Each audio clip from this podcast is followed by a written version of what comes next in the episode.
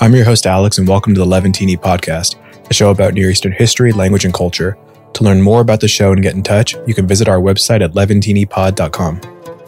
In this episode of the podcast, Professor Gary Rendsburg came back on the show to discuss his book, How the Bible is Written. The book's a deep dive into the literary aspects of the Hebrew biblical text that sheds new light on the artistry and skill of the biblical authors. You can purchase a copy of How the Bible is Written on Amazon by following the link in the show notes. I had a great time having Professor Rendsburg back on the show, and I hope you enjoy it.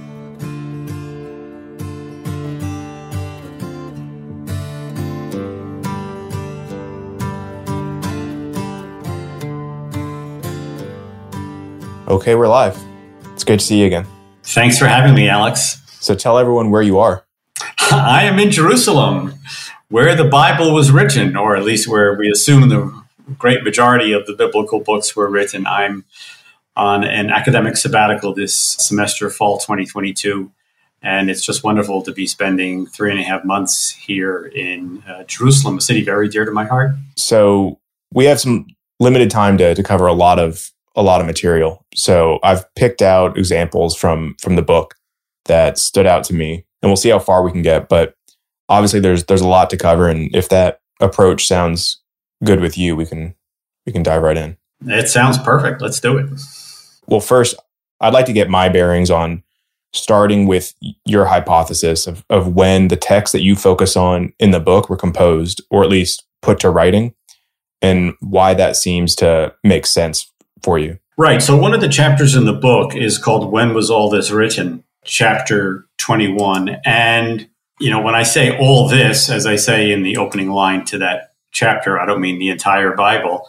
I'm talking about the most familiar parts of the Bible. So we begin with the Torah or the Pentateuch, the five books, Genesis through Deuteronomy. But I want to focus mainly in that material on Genesis and some of the other narratives. Other material which is well known, including the um, life of King David embodied in the book of Samuel, but it includes Samuel, Saul, David, and then the next generation of David's sons until Solomon takes the throne at the beginning of the book of Kings. And other materials, uh, especially the book of Judges. So familiar stories of Deborah, Gideon, Samson, et cetera. So these are the great narratives which everybody knows. And my approach is that this material was written in the tenth century B C E. This is a real turning point in the history of Israel.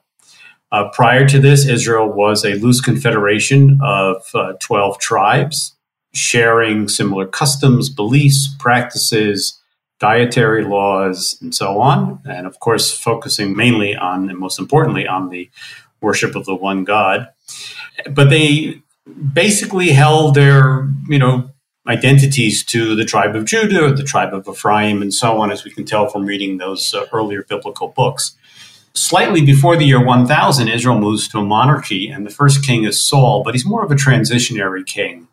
It's not clear to what extent his realm reaches to all of the twelve tribes. He doesn't have a capital. He continues to live in his home uh, city of uh, Gibeah and doesn't really have the trappings of kingship or government and bureaucracy and so on. All of that changes in the year one thousand when his son-in-law David succeeds him on the throne, captures Jerusalem, makes it the capital city, unites all the tribes, and now we have real kingship. And he has not only the title, but also the trappings of king, including royal scribes who were mentioned. And this continues, of course, in the next generation with Solomon as well.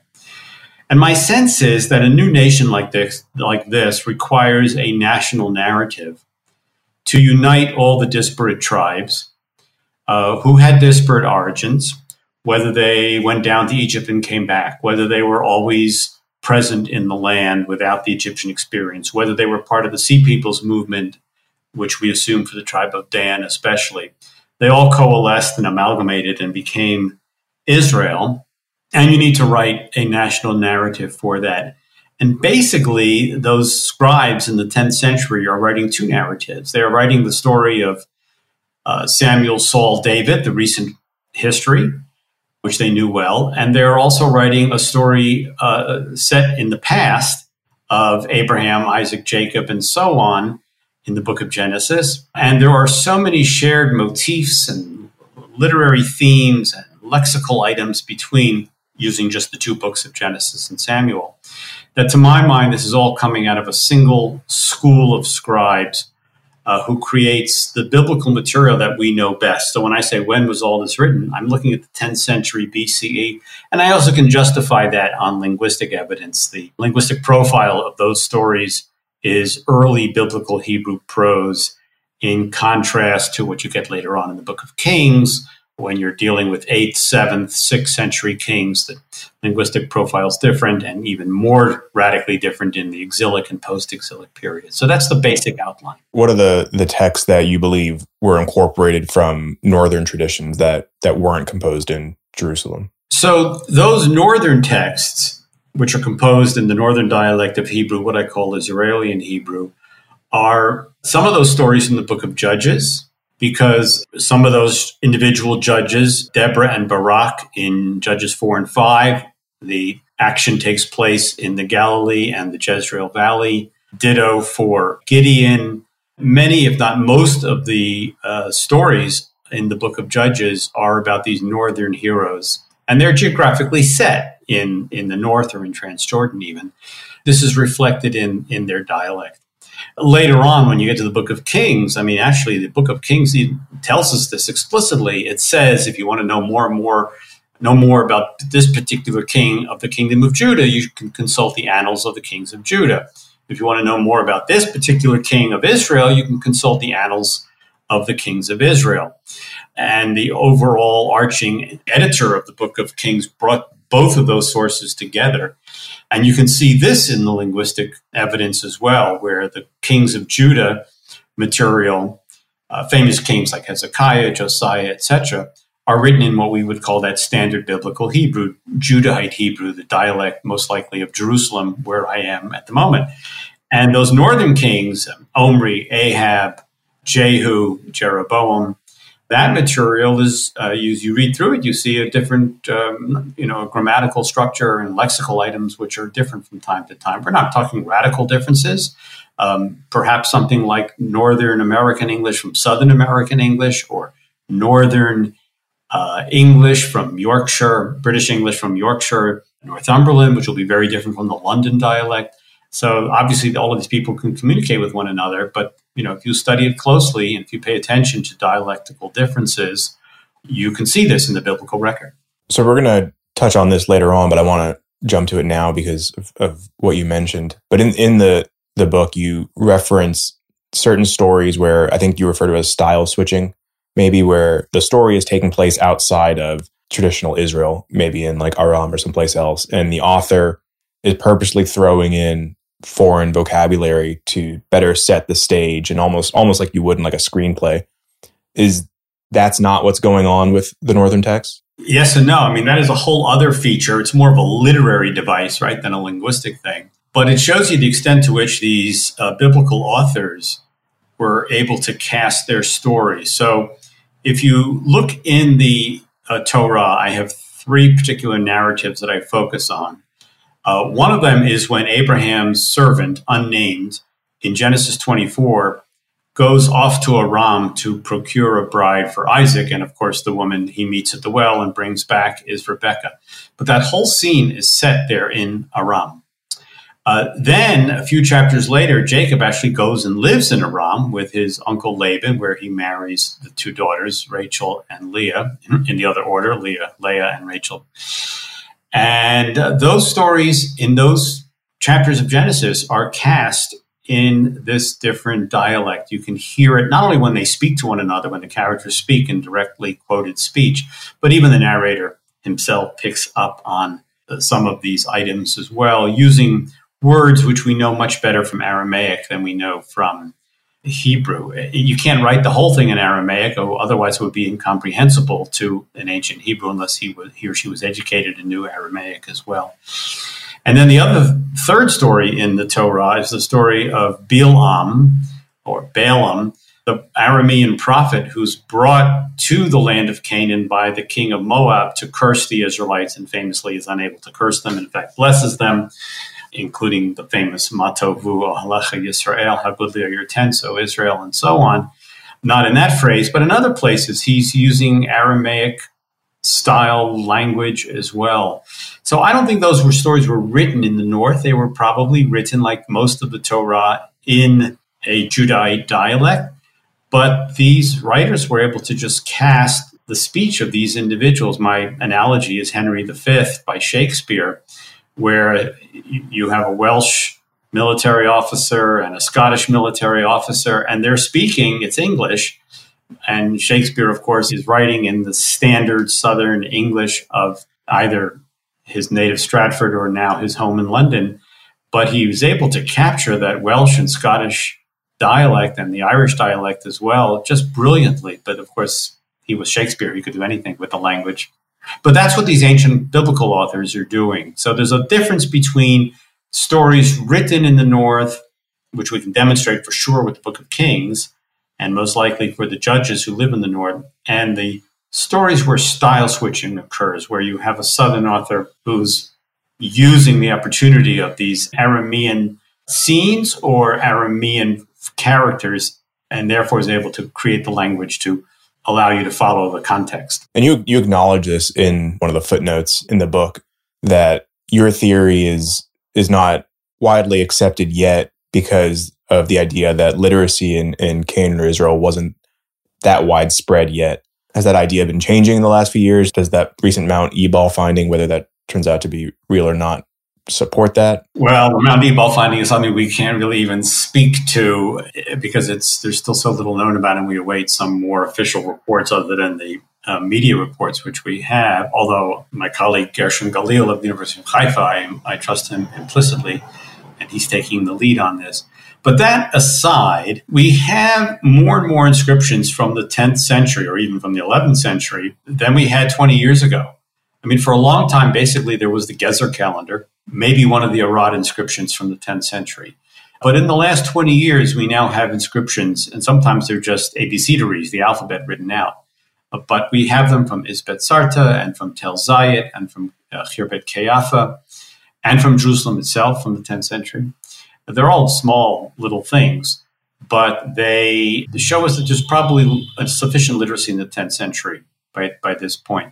But that point aside, I don't think there has to be widespread literacy. All you have to do is be a human to appreciate literature. And even if only, you know, one, two, or five percent of the population could actually read and write, everybody can compose a narrative.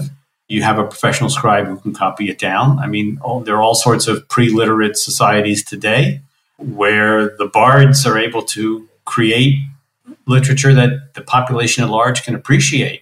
I don't know what percentage of people in Somalia are literate, but Somali poetry is is, is, uh, is apparently like the rage of the country, uh, that much, unfortunately, poor and war-torn country.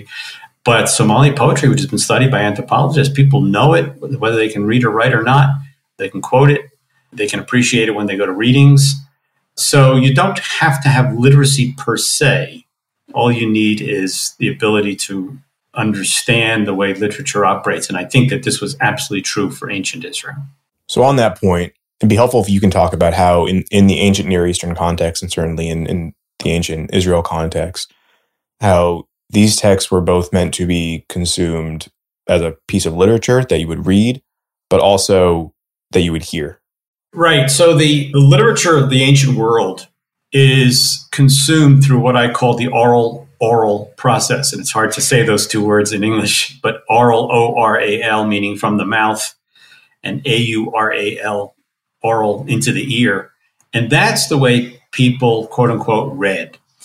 In a modern English-speaking world, and that's true of so many other cultures of Europe and beyond, we read silently. Print allows us to have, and even now digital, allows us to have a copy of anything we want. You can still have the traditional print book. You can have it on your e-reader, uh, read it on your screen, your device, whatever it is. And everybody can have a copy. It's, it's, it's not a problem. And we read silently. But in antiquity, reading was done aloud. One person, assuming there was a physical text, held the text on a papyrus scroll during the biblical period, later on parchment scroll.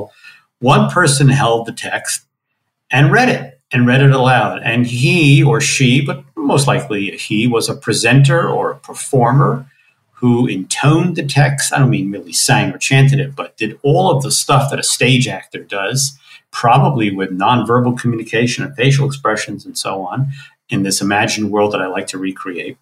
And a group of people, twenty people, thirty people, whatever, listened to it. And that's how they heard text. They didn't read silently. There's no such thing as silent reading in antiquity. So I imagine our colleague Robert Alter, U C Berkeley, retired, likes to envision the shepherds around the campfire at night when one person, you know, reads or tells the story and everybody listens.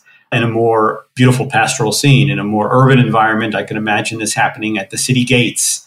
And we know of such city gates in well-excavated cities like uh, Tel Dan, or to this day, it's, it's, it's, you know, five hundred years ago, but you enter the old city at Jaffa Gate, you have the whole piazza there, plaza, where open space before you start moving into the warren of alleyways, into the Christian quarter or the Armenian quarter.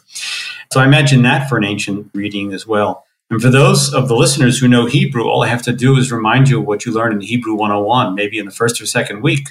And that is that the very common Hebrew verb kara, kof resh aleph, means both to call and to read.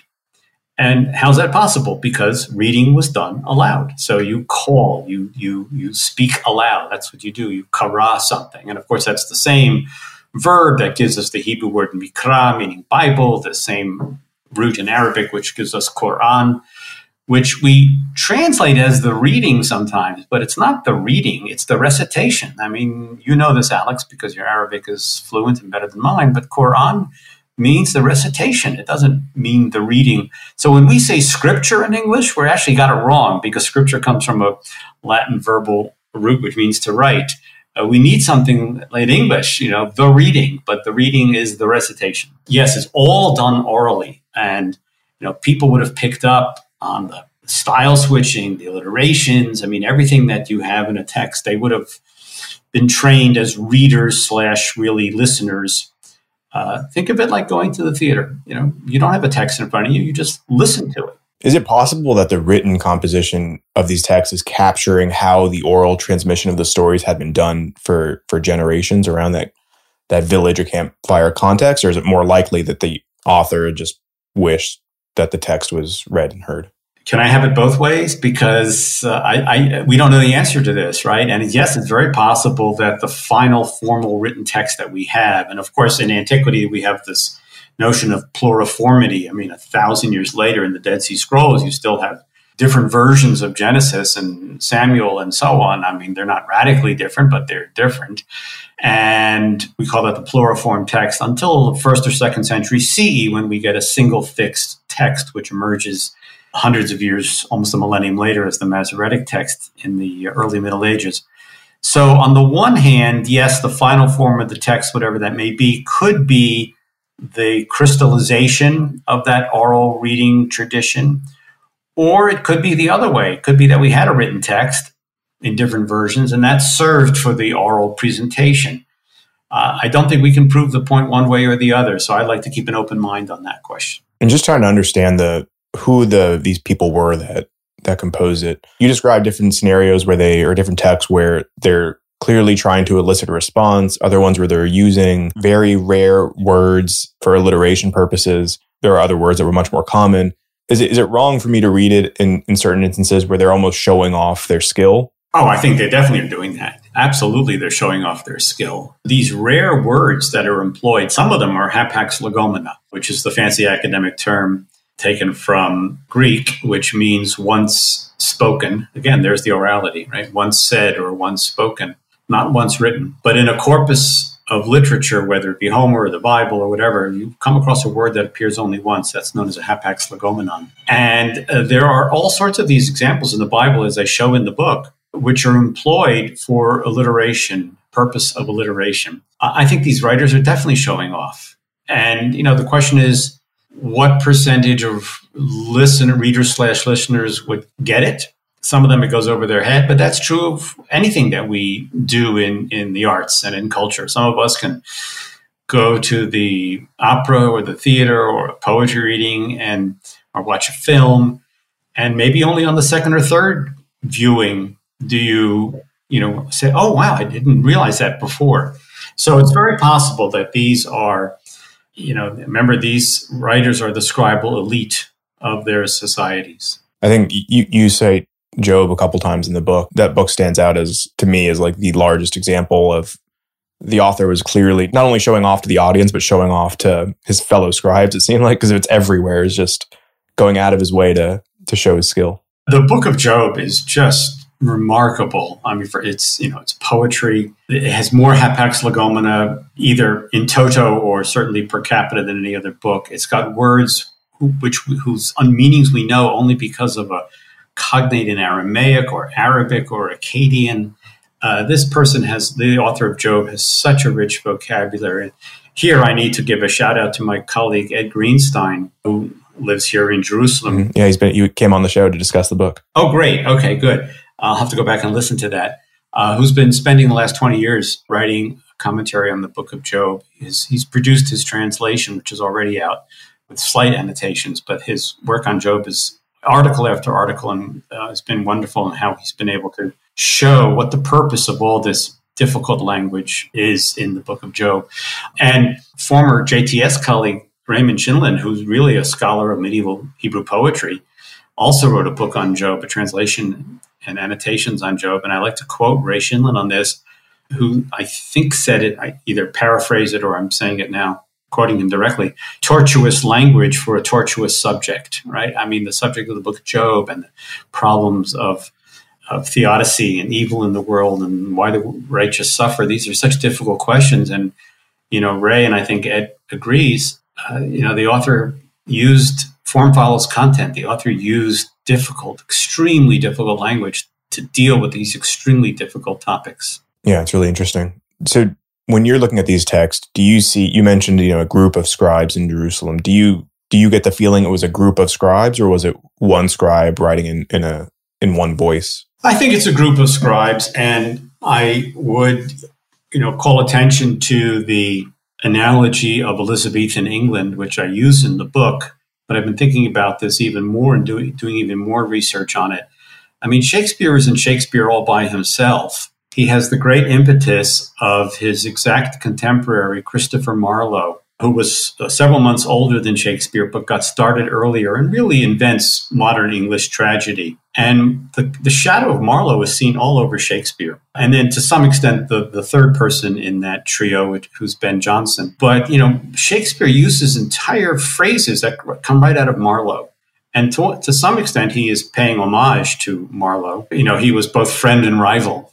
Anyone who's seen that wonderful movie, Shakespeare in Love, knows how beautifully the relationship between uh, Marlowe and Shakespeare was portrayed. So I think it's more like that. This is why you will have exact phrases lifted from the book of Genesis and placed into the book of Samuel, or that appear in Samuel and appear in Genesis. I don't know which one is prior. As I said at the outset, they're probably being written at the same time. So I like to envision a small group of writers who are in close contact with one another, you know, in, in a Marlowe-Shakespeare relationship. American listeners may be also aware of the other great example of this, and that is the small circle of writers in Concord, Massachusetts during the eighteen twenties, thirties, and forties, the Transcendentalist movement. Emerson and Thoreau and Hawthorne and Alcott, and I mean both Alcott the father, Bronson, and Alcott the daughter, Louisa May, are all in this very small circle, living within a few blocks of each other in a very small town. To this day, Concord is a small town. They all knew each other, and they're all neighbors, and they all read each other's work. And, you know, the shadow of Emerson, who's the great leader of the group, is to be seen everywhere in Thoreau and Hawthorne and, and so on, and the Alcotts. And the slightly further afield, other writers from the same time period, Walt Whitman, Herman Melville, Horace Mann. It's just all there. So I'd like to think of these, this Jerusalem circle to be something like those groups of Elizabethan London, especially amongst the playwrights, and early American small circle of writers in Concord, and slightly, you know, in, in some of them in Boston, some of them in Concord. You start the book where the Torah starts in the, in the book of Genesis, in the first sentence, where the author is starting things off with a bang almost, and making listeners or readers raise an eyebrow with what the author does. I'd love if you can talk about that. So, you know, you, t- you learn Hebrew, biblical Hebrew, and eventually in modern Hebrew. A noun that appears in the construct, this is true of all Semitic languages, uh, has to be followed by another noun that appears in the construct. You know, so if you're you know thinking in modern Hebrew, bayit is the word for house, and beit is the construct form. So you know, Beit Sefer, meaning house of the book, equals school. Beit Knesset, house of the gathering, means synagogue, uh, and so on and so forth. And then you get, you know, in the, you open up the first two words of Genesis and it says Bereshit bara, in the beginning of. So Bereshit is the construct with the preposition bet in front of it, in the beginning of, and you have to have a noun after that. And instead there's a verb, bara.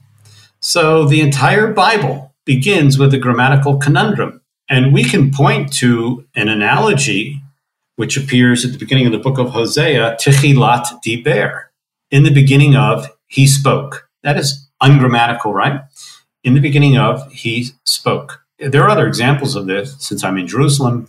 Kiryat in Isaiah, Kiryat Chana David. You know, the city of David camped, right? You can't, you, you know, you would get marked off if you, were, you said something like that in Hebrew one oh one. After a noun in the construct, which we translate in English as X of something, you have to have another noun. And yet the biblical authors occasionally don't do that, and they start with one in Genesis one one. So it's in the beginning of God created the heaven and the earth. It's an ungrammatical, as it were, sentence, but it's already raising the antennae of the reader, listener. Listen up, pay attention. On the one hand, we're, look, we're looking at simple, basic biblical Hebrew prose, but there are going to be grammatical conundrums and rare lexical items and so on at every turn. And those who amend the biblical text, including the vowels, will simply, will typically amend it to Bereshit Baro, in the beginning of God's creating, uh, where you can use an infinitive form, which has which operates in Hebrew like a noun more than a verb. But that's playing with the text just to avoid these issues. And I eschew emendation. I think we have to deal with real text, difficult as they are, and understand why the writers are doing what they are doing. Another thing that really interested me, in, that you also cover in the beginning of the book, is the, the process of demythologizing um, that you break down. I'd love if you can talk about that. And then also if that supports your hypothesis that these texts were composed at at a much earlier date, when concerns about Canaanite religious influence would have would have been top of mind. So uh, the the whole concept of demythologizing starts with my late great teacher Cyrus Gordon, one of the great biblical and ancient Near Eastern scholars of the twentieth century. He died in the year two thousand one at the age of ninety-two. He taught this, and I think published on it occasionally. I just picked up the ball that that um, he started there. So if you read through Genesis one, the names of Canaanite deities are intentionally avoided. So the fourth day is the best place to begin. So most of our listeners will hopefully know the biblical text well enough. We'll do it in English, where God creates the greater light to govern the day and the lesser light to govern the night. And he never uses the words for sun and moon. He never uses the Hebrew word shemesh. And he doesn't use the Hebrew word yareach, the words for sun and moon. That's because those are the names of the Canaanite sun and moon deities. So in the ancient world, there's no difference between what we would call the astronomical body or the natural body and the deity. So Shemesh, or Shamash in Akkadian, Shapshu in Ugaritic, would be both sun, Ra in ancient Egyptian, would be both the sun and the solar deity, and ditto for the word for moon and so on. So you cannot use the words sun and moon less, and you have to have these circumlocutions, the greater light to govern the day, the lesser light to govern the night. You use these circumlocutions to avoid mentioning those names, lest the innocent reader slash listener think that somehow God is responsible for the creation of polytheistic deities. And then you also see this with the creation of the sea. So when in day three, when God separates the you know the, the waters below into the dry land and the sea, uh, the dry land is called Eretz, fine land, and the sea is called Yamim, seas, plural, because if you said Yam singular, you would then be naming the Canaanite sea god, Yam, whom we know very well, especially from Ugaritic mythology, from the Baal myth, where Yam is one of the opponents to, to the god Baal. So you just avoid these. And then what I've just said is probably known to many people, but when you get to the seventh day, you have something which is really fascinating. The noun Shabbat is not used on the seventh day of creation, the beginning of Genesis chapter two. The verb Shabbat is used, that God rested, but the noun Shabbat is not used. It's the seventh day.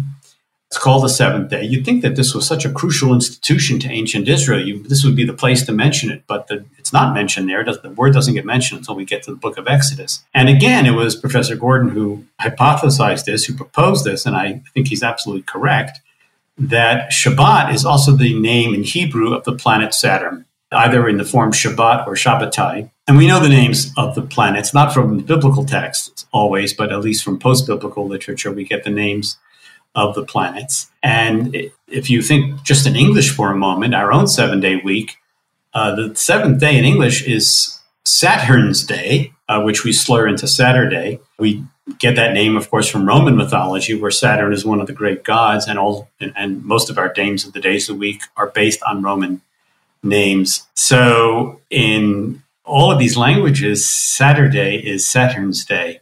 Exactly like Hebrew Shabbat, right? His name for the planet Saturn, the seventh day, Saturday. So, but you don't want to mention it. So you just avoid it and you refer to it only as the seventh day. So this is the demythologizing process. This is where language meets, you know, content, right? This is not just a linguistic thing. This is a real important aspect of the creation story in Genesis chapter one. And the biblical authors are going out of their way not to mention these, the names of these polytheistic deities. Whether this affects the dating of the text, which was the second part of your question, I don't think so. I think this would have been an issue throughout the biblical period because the Israelites were the only people worshiping one God. All of their neighbors continued to worship the larger pantheons, Egyptians, Canaanites, Babylonians, everyone. So this was probably an issue throughout. And uh, again, these are some very, you know, you can teach Genesis chapter one, the first creation story, such a great little story. You can teach it to six, seven, eight-year-olds, which we do, but there's a deep sophistication in, in the way the story is written. Yeah, it's not to go off on too much of a tangent, but it's interesting that the author went to great lengths not to mention the, not to include names of Canaanite deities, and you mentioned Shabbat and, and Saturn, but then it seems like, you know, go forward a thousand, fifteen hundred years, and then, you know, whenever we get to the Middle Ages and, and Kabbalism and stuff, it almost seems like there was a reincorporation of those things, like with, with Saturn and like the Shabbatite Zevi figure, and right, yeah, the, the yeah the Kabbalah sort of moves in these, you know, mystical, planetary, all sorts of things. You're, you're right about that. I, by the way, we should mention, and, and again, for those who don't know, other than Shabbat, which of course is the name of the seventh day, uh, Hebrew uh, doesn't have names for the days of the week. You know, ad hayom hazeh, until the present day. It's still the first day, the second day, the third day. That's how you say Sunday, Monday, Tuesday, et cetera. That's true of Hebrew, and that's also true of Arabic. That's because the Jews and Arabs come from this tradition of these polytheists in the in the in the Near East, where they, you know, are surrounded by the people, and so they have an entirely demythologized calendar, as it were, where you don't have names for the days of the week. There are several European languages that do that. One of them is Portuguese. I already listed the Spanish days, but in Portuguese, they actually have that same system of numbering the days of the week, probably going back to the large Jewish and Muslim presence in Iberia, which for whatever reason didn't affect Spanish, but certainly affected Portuguese. These are wonderful little tidbits of language and so much more that I, I, I love teaching my students to, and I hope the people listening to our podcast are appreciative of, of these things, which we should really think about. And the other, you know, the other issue is, of course, when Christianity comes along, in, in especially Western Christianity, coming out of a Roman Latin slash Latin background, the, you know, the names of the days of the week are there. I think some of the early church fathers did wonder about whether they should use these terms. I seem to recall reading something about that. There was some pushback, but they were ensconced in the daily life of everybody. I mean, you know, nobody would have worried about saying Saturn's Day if, after we became a Christian. And by the way, in English, the other days of the week are for Norse gods, right? So we have, you know, Wednesday's named for Wotan and Thursday's named for Thor. But, you know, we don't worry about it because, you know, our neighbors are not worshiping, you know, the great gods of the old Norse myths. That we know about. That we know about. On the topic of Arabic, one of the things, one of the many things that um, caught my eye in the book was when you break down the phrase talking about the, the creation of Adam and Eve and why it's always troubled you, the traditional interpretation and translation of it, and you focus on the phrase, Ezer kenegdo, and then you break down the the word ezer, and then you connect it to, you and you know another have connected it to, to the Arabic word athara for virgin. And I, I always love when when you can do that, when you can figure out what one word may have meant by looking at its corresponding word in, in a related uh, language. It's really fascinating. And I, I may have brought it to greater scholarly attention, but you know, there is a, a Jewish tradition that you always have to say something b'shem omro, in the name of the one who said it. And in this case, the person who gets credit for this is the remarkable Ze'ev Ben Chaim, who was professor of Hebrew here at the Hebrew University in Jerusalem, but also long-term president of the Academy of the Hebrew Language. And I, I love the fact that so many of my teachers lived not only to be over ninety, but to be over one hundred. In the case of Ben Chaim, I think he was one hundred six when he passed away a few years ago.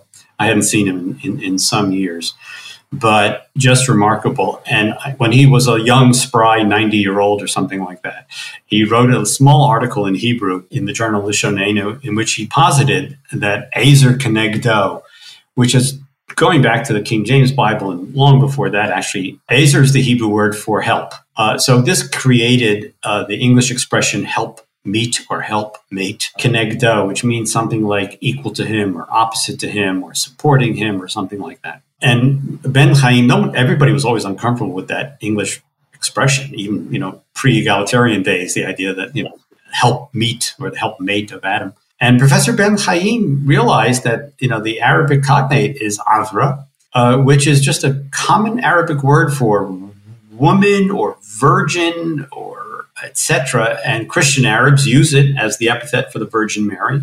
And the phonetics work out perfectly. Ayin, Zion, Resh in Hebrew would be the equivalent of the Ayin, Va, Ra in Arabic.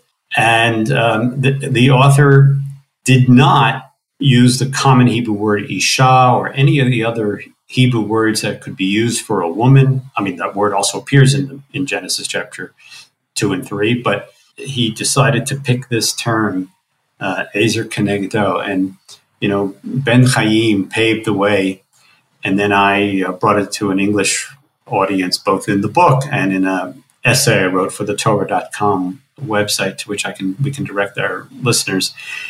And again, why did why did the author of Genesis chapter two use this word?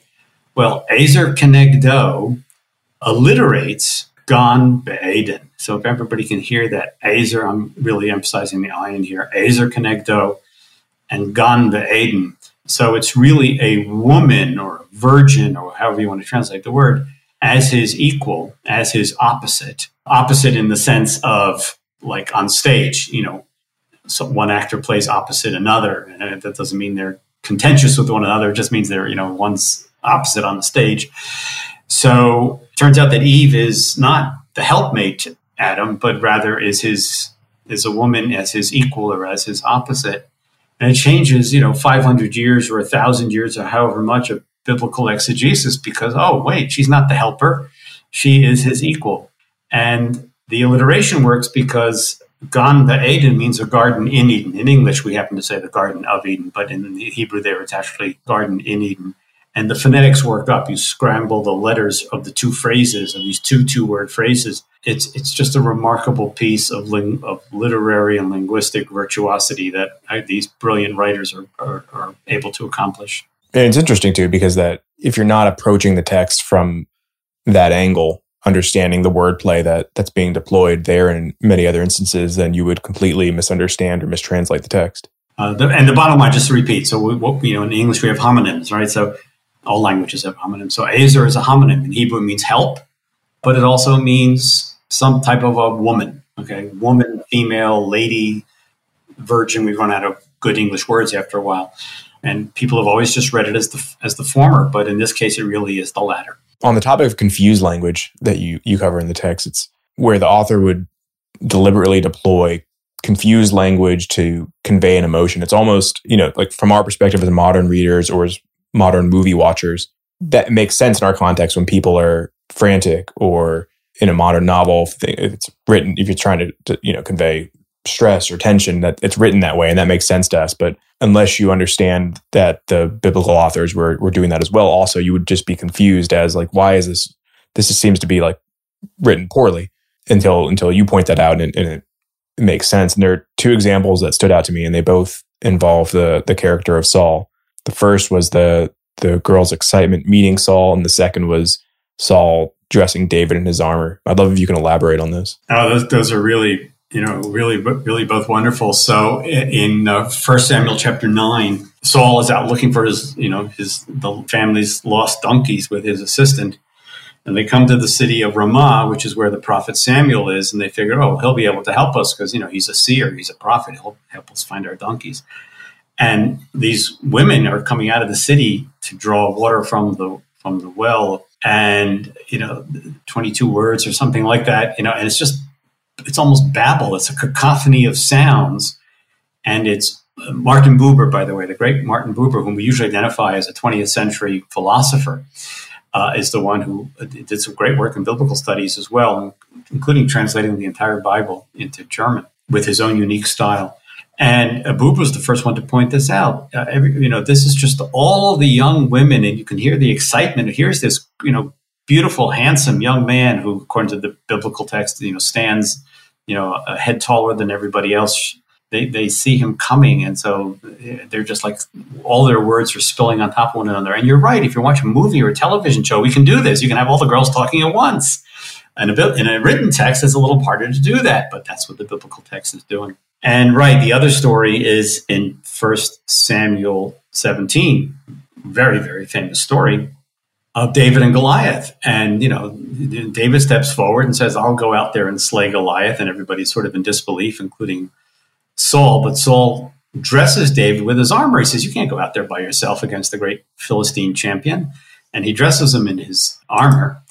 And when he does so, the text has several little items there which show us that Saul can't even get that right. I mean, one of the portrayals of Saul in the book of Samuel is to try to show his failing as a king. And of course, it's a little bit of a contrast to highlight how wonderful King David will be. But it starts out, it's chapter seventeen, First Samuel seventeen, verse thirty-eight. And, you know, it starts out perfectly fine. Vayalbeh Shaul et David Madav, and Saul dressed David with his armor, or whatever the word Madav means in that case. I mean, in modern Hebrew comes to mean something like uniform. And then it says, V'natan kova nechoshet al rosho. And it uses the wrong verbal tense. It should say Vayitain, and he put the helmet of bronze, or the bronze helmet, on his head. But it's it's it's, it's the wrong verbal tense there. And then it goes on, Vayalbesh Oto Shiryon, and that, which is grammatically fine, and he dressed him with his armor. So there's two things going on here. One is the wrong grammatical form, uh, to show you that Saul's doing it all wrong. Okay. Again, if you, if you know biblical Hebrew well, it should be Vayitain, but instead it's V'natan, which, you know, in theory can mean, and in the past tense, and he put, literally gave, and he put the uh, helmet on on his head. But the, the syntax there is all wrong, and a number of biblical scholars, you know, pointed this out. And I, I quoted one of them, and who, you know, who stated, quote, that this form is, quote, unquote, syntactically impossible. And the typical approach is to amend the verse, but it should stand as it is. And then the other point here is that first he puts his, according to the ordering here, first Saul dresses David in the helmet, and then he dresses him in the armor.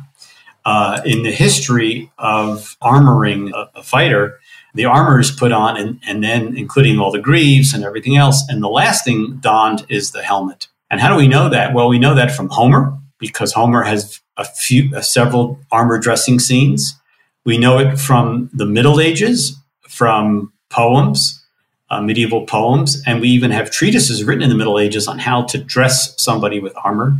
And the helmet is always put on last. Saul can't even get that right. He can't even dress another man correctly. And so you have the wrong ordering of things. You have the wrong verbal form.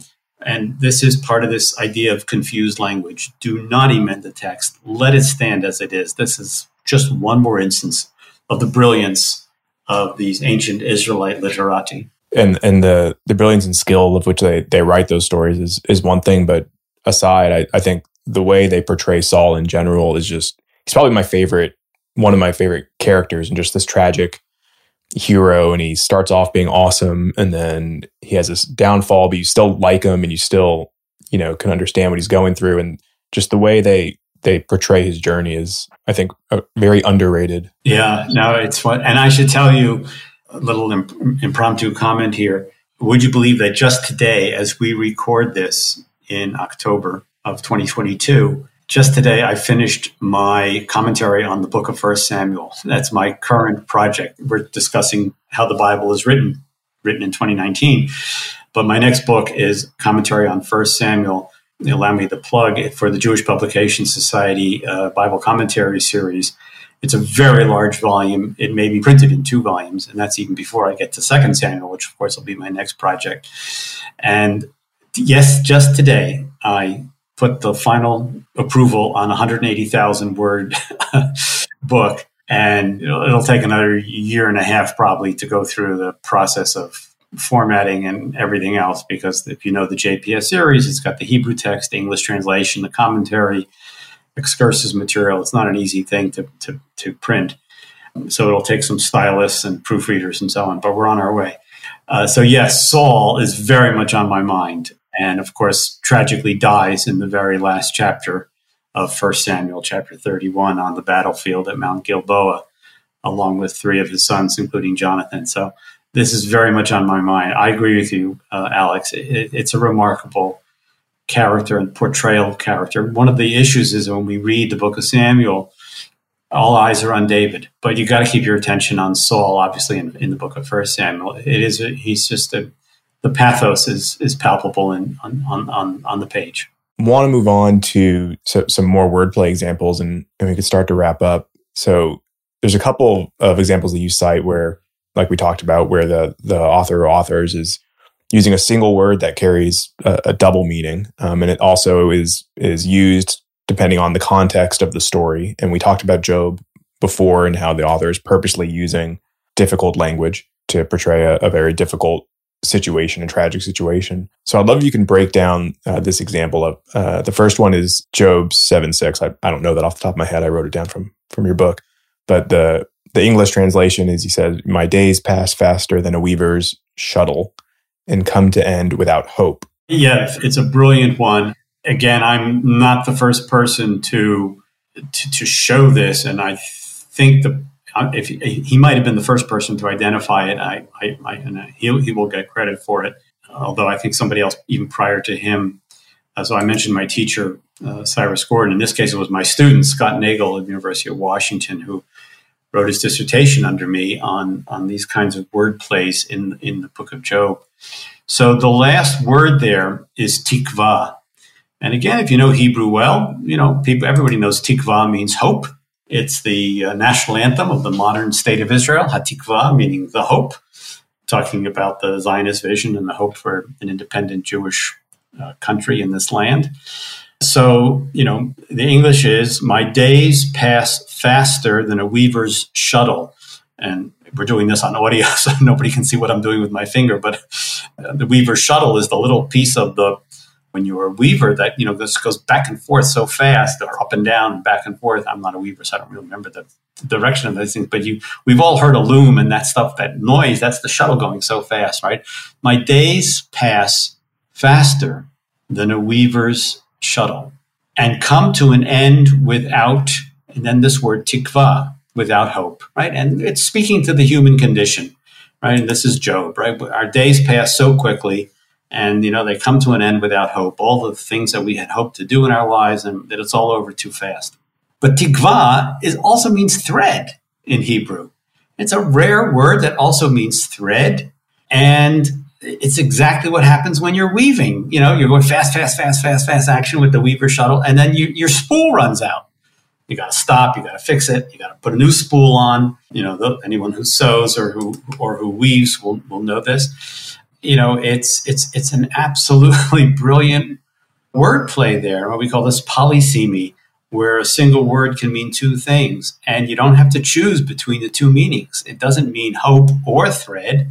It means hope and thread. And, you know, this is, once again, uh, absolute brilliance. And if people want to know where we know the word thread from, you know, turn to a familiar story in Joshua chapter two.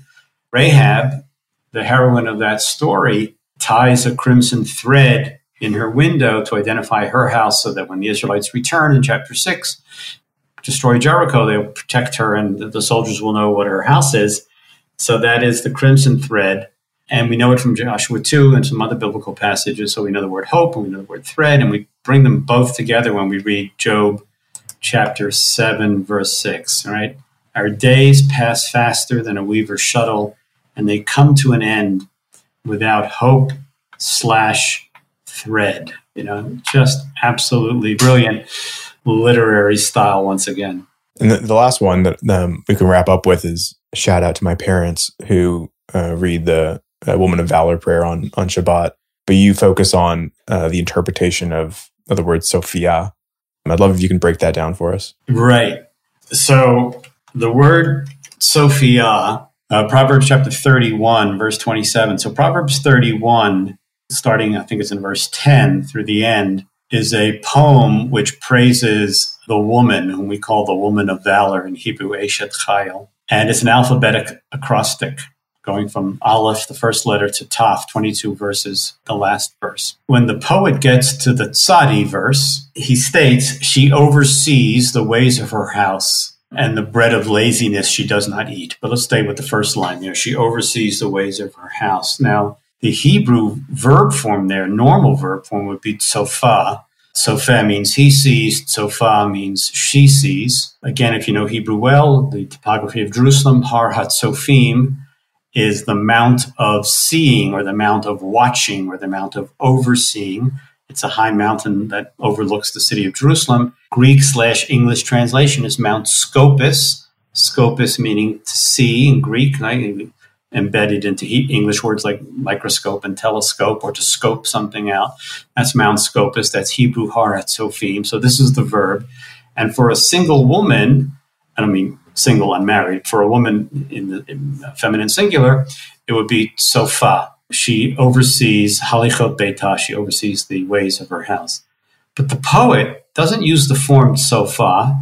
He uses the unusual form sophia. She oversees, which we can explain. It's a more archaic form. We can explain it grammatically. Sophia halichot beitah. She oversees the ways of her house. What's remarkable here, and again, we'll say it b'shem omro, the scholar who pointed this out was Al Walters of Redeemer College in Ontario. He pointed out that Sophia there is actually also the Greek word for wisdom. And again, you don't have to know a lot of Greek to know Sophia. Sophia means wisdom. It's the Greek embodiment of Lady Wisdom. Sophia becomes a personal name, including in English, Sophie or Sophia.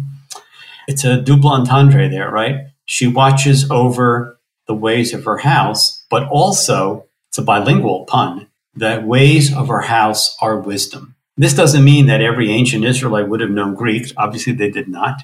It doesn't mean that everybody would have got this, but the poet uses this, and he's assuming that sufficient numbers of his listeners will know that this word evokes the Greek word for wisdom. No different than we're speaking modern English, and if I use the word Sophia, I'm sure that a good number of our listeners will know that this is the Greek word for wisdom. No different than we throw out all sorts of Greek and Latin words, and we use them all the time. It doesn't mean we know Greek and Latin, but, you know, we know eros means love, or, you know, whatever. We just know these things because they're part of our language. They're not common, but they come into our language. Similarly, a sufficient number of ancient Israelites would have known the wisdom tradition from ancient Greece and would have known the word Sophia, and our poet is able to employ it. So yes, traditionally Jews recite this on Friday evening at the Shabbat table, and hopefully anyone who has that custom will now think about that Sophia halichot beitah uh, the next time the family gathers and those words are heard on a Friday night. Well, thanks so much for, for coming on again. It's always a pleasure to, to speak with you, and appreciate you making time in your busy schedule. It's always such a pleasure. Thank you, Alex. It's great to be part of the, the podcast series. I hope you have a great time in Israel and great time at Bar Ilan. I look forward to, to staying in touch. Absolutely. Be well. Take care. Kol Tov.